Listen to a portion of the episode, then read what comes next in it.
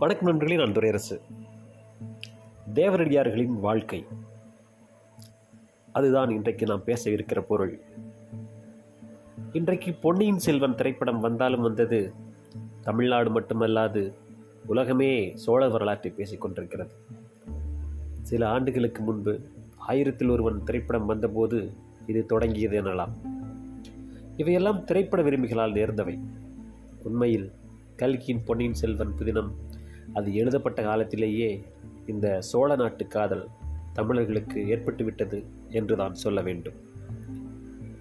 பொன்னியின் செல்வன் கொஞ்சம் வரலாறும் அதிக கற்பனையும் கலந்த கதை என்பதை கல்கி கிருஷ்ணமூர்த்தி அவர்களே பலமுறை சொல்லியிருக்கிறார். தனது கதையிலும் அதனை பலமுறை குறிப்பிட்டிருக்கிறார். அது ஒரு பக்கம் இருக்கட்டும். இன்றைக்கு ராஜராஜ சோழனின் வரலாறு குறித்து பலரும் பேசுகிறார்கள். விவாதிக்கிறார். இது சமூக ஊடகங்களிலும் தொடர் தொடர்கிறது நேரிலும் தொடர்கிறது. இவர்கள் எல்லோருமே சோழர் காலத்தில் இருந்த தேவரடியார் முறை பற்றி விவாதிக்கிறார்கள். ஆதாரங்களையும் கொண்டு வந்து காட்டுகிறார்கள். உள்ளபடியே தமிழர்களின் வரலாறு தேடும் ஆர்வமும் பண்பாட்டு வேர்களை காண விரும்பும் விளைவும் ஒரு பட்டிக்காட்டானாகி எனக்கு மிகுந்த மகிழ்ச்சியை தருகிறது.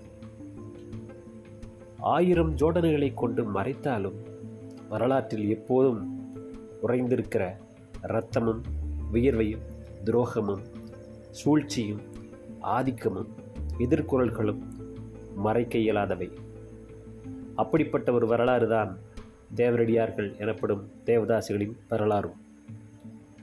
நிறைய பேருக்கு இரண்டும் வெவ்வேறு சொற்கள் தானா என்கிற ஐயம் ஏற்படுகிறது. இரண்டும் ஒன்றேதான். அடியார் என்றால் தமிழ் தாசி என்றால் சமஸ்கிருதம். வேறுபாடு இதுதான் அந்த கால திரைப்படங்களில் தாசி வீட்டிலேயே பழியாக கிடந்தான் ஐயா பாவி என்று சபிக்கும் நாயகியரை கண்டிருக்கிறோம். அதேபோல தேவரடியார் என்ற சொல்தான் பேச்சு வழக்கில் தேவடியால் என்று ஆகி இன்று வரை புழக்கத்தில் இருக்கிறது. இரத்த கண்ணீர் படத்திலும் இந்த சொற்கள் அதிகம் பயன்படுத்தப்படுவதை நீங்கள் பார்த்திருப்பீர்கள்.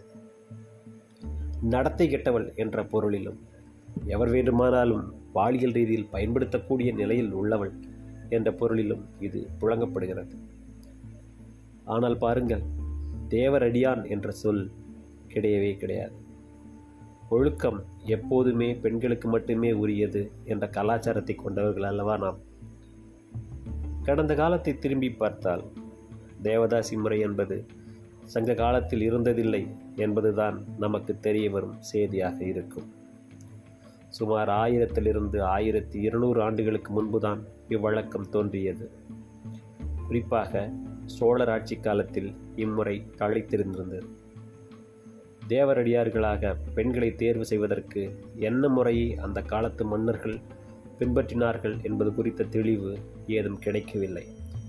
ஆனால் வறுமையான நிலையில் இருந்த குடும்பத்தினர் தங்கள் வீட்டு பெண் குழந்தைகளை முப்பது காசுகளுக்காக நாற்பது காசுகளுக்காக கோவில்களுக்கு விற்றது குறித்த ஆவணங்கள் பல நம்மிடம் கிடைத்திருக்கின்றன. கல்வெட்டுக்கள் இதர வரலாற்றுச் சான்றுகளில் அவை கிடைக்கின்றன.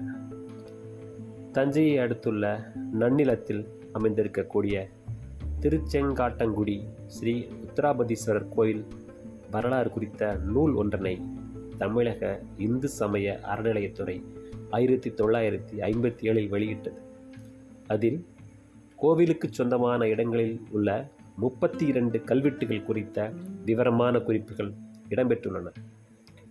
அது குறிப்பிட்டுள்ளபடி கோவிலில் உள்ள சூளிகாம்பால் கோவிலினுடைய மேற்கு பக்க சுவற்றில் ஒரு கல்வெட்டு இருக்கிறது. அரசின் பட்டியலின்படி அந்த கல்வெட்டின் எண் முப்பத்தி இரண்டு அது மிக மிக முக்கியமான ஒரு கல்வெட்டு.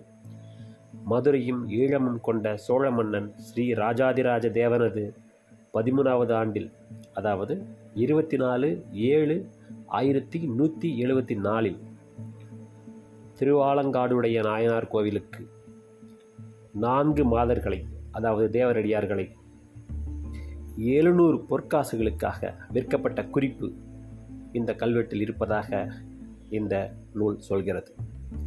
அதே போல ஆய்வாளர் சதாசிவ பண்டாரத்தார் தனது சோழர் வரலாறு குறித்த நூல்களில் தேவரடியார்கள் குறித்து விளக்கமாகவே பேசியிருக்கிறார்.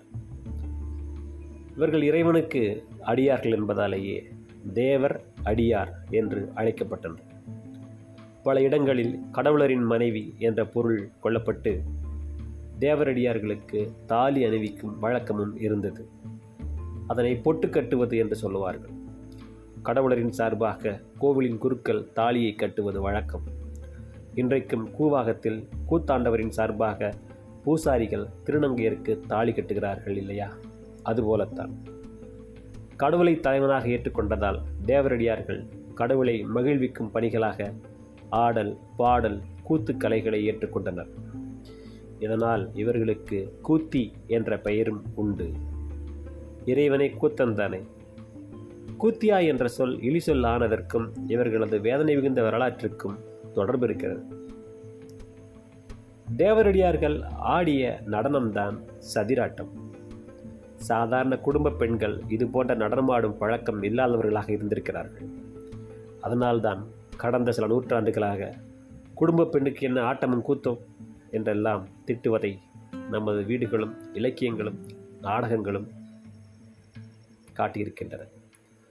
சிலப்பதிகாரம் மணிமேகலை காப்பியங்களையே எடுத்துக்கொள்ளுங்கள் தேவரடியாராக இருந்த மாதவி ஆடல் கலையில் வல்லவர். ஆனால் கண்ணகிக்கு அதுபோல கலையாரும் எதுவும் இருந்ததில்லை.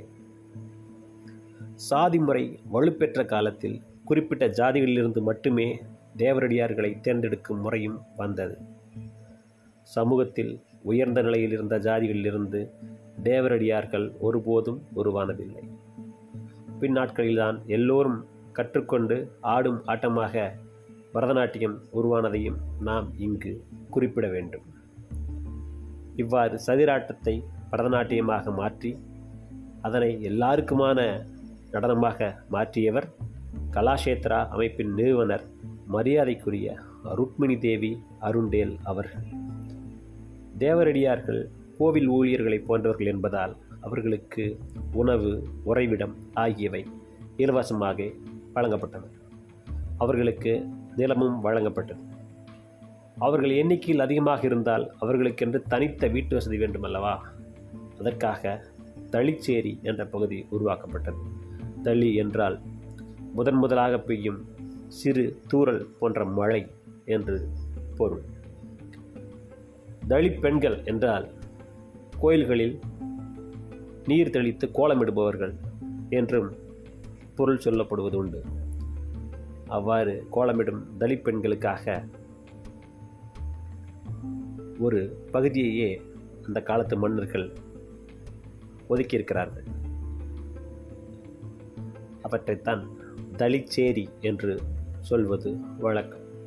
இன்றைக்கும் தமிழகத்தில் தளி என்ற பெயரில் உள்ள ஊர்களை யாராவது ஆய் ஆராய்ந்தால் மன்னர்கள் கோவில்கள் குறித்த கூடுதல் தகவல்கள் கிடைக்கக்கூடும். சோழர் காலத்தில் தேவரடியார் முறை உச்சத்தில் இருந்தது. அதே போல அவர்களுக்கான அங்கீகாரம் உச்சத்தில் இருந்தது. தஞ்சையில் நானூறு பெண்கள் தேவரடியார்களாக நியமிக்கப்பட்டனர். தஞ்சை பெரிய கோவிலின் மூன்று புறங்களிலும் இவர்களுக்கு குடியிருப்புகள் கட்டித்தரப்பட்டன. தெற்கு தலிச்சேரி அதில் வடசிறகு தென் சிறகு என்று இரண்டு பிரிவுகள் ஒவ்வொன்றிலும் தொண்ணூற்றி ரெண்டு வீடுகள் வீதம் கட்டித்தரப்பட்டன. அதேபோல வடக்கு தலிச்சேரியில் வடசிறகு தென் சிறகு ஆகியவற்றில் தலா தொண்ணூற்றி ஆறு தொண்ணூத்தஞ்சு வீடுகள். ஆக மொத்தம் அங்கு ஒரு நூற்றி தொண்ணூற்றி ஒன்று அடுத்து மேற்கு தலிச்சேரி மொத்தம் இருபத்தைந்து வீடுகள். ஆக அந்த கோயிலினுடைய மூன்று திசைகளும் சேர்த்து நானூறு வீடுகள் இந்த ஆடல் பண்டிற்காக வழங்கப்பட்டன. சோழர்களின் வீழ்ச்சி வீழ்ச்சிக்கு பிறகு பாண்டியர் காலத்திலிருந்தே தேவரடியார்களின் நிலை மெல்ல மெல்ல வீழ்ச்சி அடைந்தது என்று சொல்லலாம். மெல்ல மெல்ல பாலியல் அடிமைத் தொழிலுக்கு அவர்கள் தள்ளப்பட்டனர். தென் மாநிலங்களில் நிகழ்ந்த தேவரடியார் முறையனை பற்றி ஹங்கேரிய எழுத்தாளர் சஸ்கியா பெர்சட்பூம் என்பவர் விரிவாக எழுதியிருக்கிறார். நித்திய சுமங்கலி என்ற அவரது நூலில் இதனை நீங்கள் விரிவாகவே படிக்கலாம். இவர்களுடைய நிலையை அறிந்து இந்த முறையை ஒழிக்க வேண்டும் என்று போராடியவர்கள் முதன்மையானவர் டாக்டர் முத்துலட்சுமி ரெட்டி. நாட்டின் முதல் பெண் மருத்துவர் அவர்தான். தொடர்ச்சியாக தமிழக அரசியலில் போராடி தேவதாசி ஒழிப்பு சட்டத்தை கொண்டு வந்தார். அன்றைய காங்கிரஸ்காரர்களே அம் அந்த அந்த முறை தொடர வேண்டும் என்று இவருக்கு எதிராக போராடியதும் வரலாறு தான் மேலும் தேவரடியார் பெண்களை மீட்டு அவர்களை பராமரிக்க சென்னையில் அவ்வை இல்லத்தை உருவாக்கியவரும் டாக்டர் முத்துலட்சுமி ரெட்டி அவர்கள்தான். இன்றைக்கு சட்டப்படியும் நடைமுறைப்படியும் தேவதாசிகள் எனப்படும் தேவரடியார் முறை தமிழகத்தில் ஒழிக்கப்பட்டு விட்டது அதே நேரத்தில் நமக்கு தெரியாமல் இன்னும் நம் நாட்டில் சில இடங்களில் இம்முறை இன்னும் தொடர்கிறது. தமிழக ஆந்திர எல்லைப் பகுதிகளில் இதன் மிச்ச சொச்சங்களை நீங்கள் இன்றும் பார்க்கலாம். கர்நாடகாவில் இந்த முறைக்கு ஜல்லம்மா என்று பெயர். இன்னும் அது உயிரோடு தான் இருக்கிறது. சில ஆண்டுகளுக்கு முன்பு ஆவணப்படை இயக்குனர் லீனா மணிமேகலை மாத்தம்மா என்ற பெயரில் குறும்படம் ஒன்றை எடுத்தார். திருவள்ளூர் மாவட்டத்தில் உள்ள மாத்தம்மா முறை குறித்து பேசிய அந்த படம் உலகின் மனசாட்சியை உலுக்கியது என்று சொல்லலாம். கடவுள் மன்னராட்சி சக்கரவர்த்திகளின் வீர பிரதாபங்கள் என்று ஆயிரம் பெருமைகளை நாம் பேசினாலும் இன்றைக்கும் பல்வேறு சிறிய பெரிய கோவில்களில் உருவமற்று அருவமாக அலையும் தேவரடியார்களின் சலங்கை ஒளியும் அவர்களின் அவலச்சுவை மிகுந்த பாடல்களும் கடவுளர்களின் நெஞ்சங்களை மட்டுமல்ல நீதியின் நெஞ்சத்தையே உலுக்குபவை என்பதில் மாற்று கருத்து இருக்கவே முடியாது. நன்றி வணக்கம்.